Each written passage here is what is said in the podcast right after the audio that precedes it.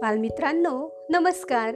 मी विजया गायकवाड आणि आपण ऐकत आहोत आपल्या ऑडिओ कथा मालिकेतील आजची गोष्ट. गोष्टीचं नाव आहे गुरुदक्षिणा आणि लेखक आहेत म. अ. खाडीलकर. ही गोष्ट आहे किशोरच्या सप्टेंबर दोन हजार तीनच्या अंकातील. चला तर मग ऐकूया गोष्ट. पुरातन काळी आजसारख्या शाळा नव्हत्या. गुरूंच्या घरी जाऊन राहायचं. तिथे पडेल ते काम करायचं. आणि शिक्षण पूर्ण झाल्यावर गुरूंना गुरुदक्षिणा देऊन घरी यायचं अशी पूर्वी पद्धत होती. असंच एका ऋषींकडे काही मुलं अध्ययनासाठी राहिली होती. त्यापैकी दोघांचे शिक्षण पूर्ण झालं होतं.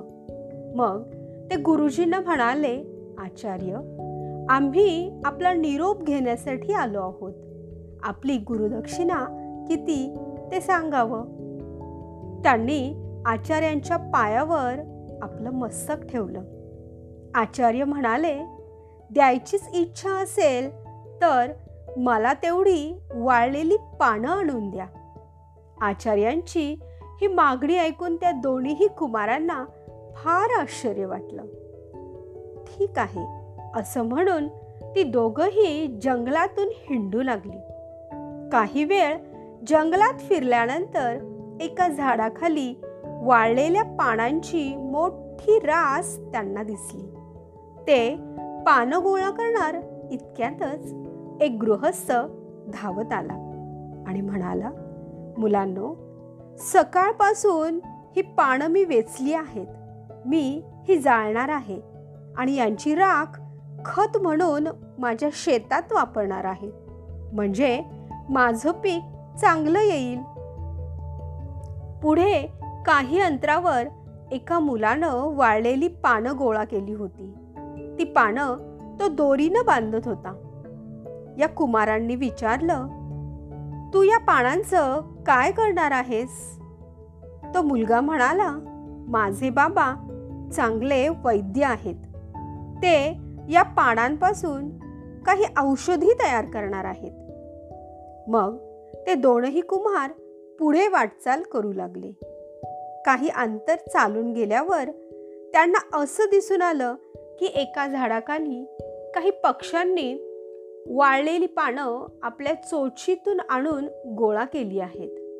एका कुमारानं दुसऱ्याला विचारलं पक्ष्यांना ही पानं कशासाठी लागत असतील? दुसरा म्हणाला अरे ही पानं त्यांना घरटी बांधण्यासाठी उपयोगी पडतात. पुढे काही अंतर चालून गेल्यावर त्यांनी पाहिलं की दोन स्त्रियांनी बरीच लहान मोठी वाळलेली पानं गोळा केली होती. त्यांनी त्या स्त्रियांना विचारलं या पानाचं तुम्ही काय करणार आहात? पहिली स्त्री म्हणाली मी मोठी पानं गोळा केली आहेत. ती मी माझ्या झोपडीवर टाकणार आहे. आणि ऊन आणि पाऊस यापासून आमचं मग संरक्षण होईल. दुसरी स्त्री म्हणाली मी या पानांचा द्रोण आणि पत्रावळी लावण्यासाठी उपयोग करणार आहे. तो माझा व्यवसाय आहे. दोघेही कुमार चालून चालून खूप दमले होते. वाळलेल्या पानांचे अनेक उपयोग त्यांना पाहायला मिळाले. पण आचार्यांसाठी वाळलेली पानं मात्र ते गोळा करू शकले नाहीत. ते आश्रमाकडे परतले. त्यांनी आचार्यांना सर्व घटना निवेदन केली. आचार्य म्हणाले वाळलेल्या पानांचे सुद्धा किती उपयोग होतात हे तुम्ही पाहिलं ना? तुम्ही जे ज्ञान संपादन केलं हीच माझी गुरुदक्षिणा. आचार्यांना वंदन करून कुमार आपापल्या घरी निघून गेले. तर बालमित्रांनो अशी होती ही आजची गोष्ट गुरुदक्षिणा. यावरून आपल्याला हाच बोध मिळतो की कोणतीही गोष्ट पूर्णत निरुपयोगी नसते. प्रत्येक गोष्टीचा काही ना काही उपयोग होतच असतो. धन्यवाद.